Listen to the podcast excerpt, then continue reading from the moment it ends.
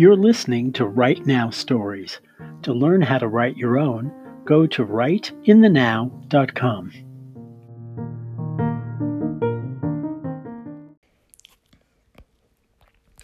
Monsters by Daniel Will Harris, read by Allison Youngberg.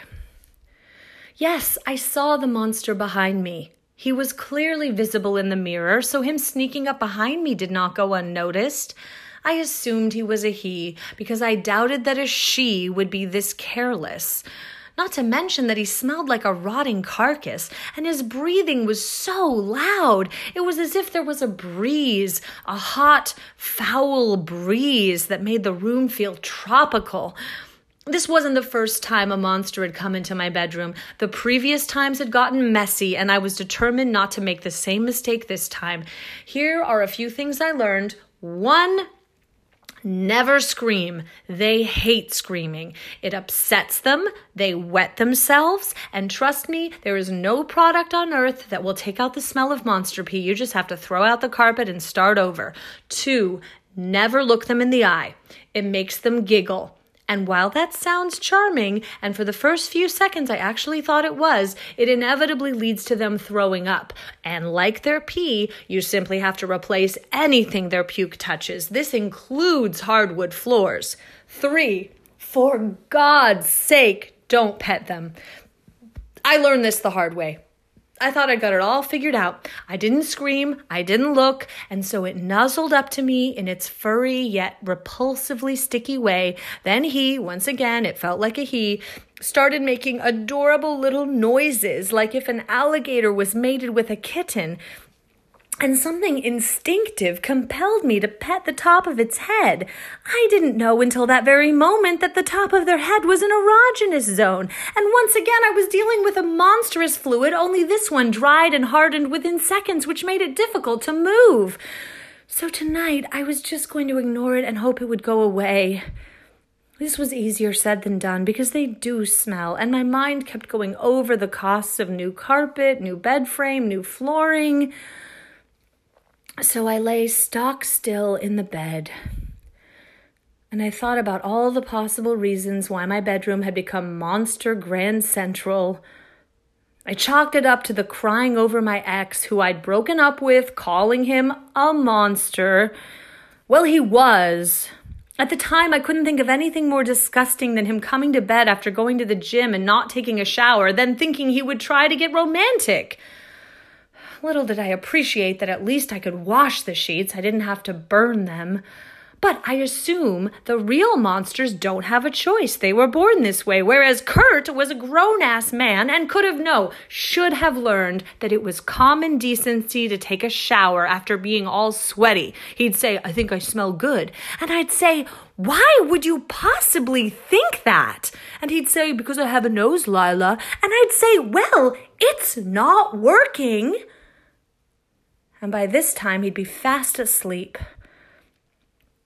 So finally, I emptied his drawers into banker's boxes I'd brought home just for the occasion, dragged them outside, and texted him saying it was going to rain and he should come pick them up immediately. I had a locksmith change all the locks. I turned off the lights and peered through the blinds to see when he came, if he was angry, and if I could still smell him through the double paned windows. And I cried. I cried because even though Kurt was a monster, he was my monster, and if he hadn't been so disgusting, he might have been okay. No, my mother didn't like him. My, my friends all said he was an animal. But he kept me warm at night. He never did pick up his shit. So it just sat there on the lawn, getting soggy, until I had to drag the wet, smelly boxes to the curb. I came back inside and cried. No, not cried, wailed. Because now my apartment smelled really nice and I liked it, but it was so quiet too.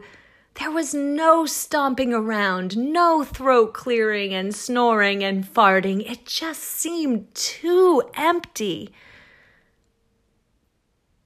So when the first monster arrived, I was shocked, of course, but somehow not that surprised.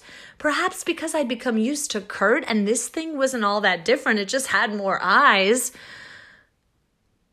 And I started having the same dream over and over and over about how my crying, no wailing, had opened some kind of portal on the wall across from my bed, which faced the Space Liquidation Lab, some kind of government facility that advertised. They advertised how they were able to make space where there was none and none where there was some. The ads didn't make sense to me, but the people in the photos looked really happy. And when Kurt was still here, I wondered if they couldn't make a space for him something sound and smell proof. But I never got around to asking because, you know, things. So, short of any hard and fast explanation, it just seemed rational, at least in my dream, and then increasingly in real life, that the monsters were coming from the space where Kurt might have gone. It didn't really matter why, because they were here.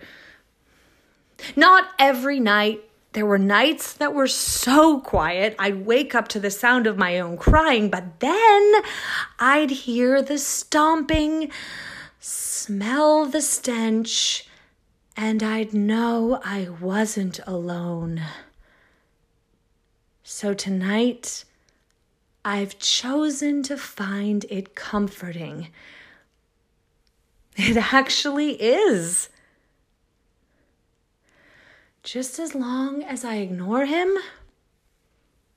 I'm not alone.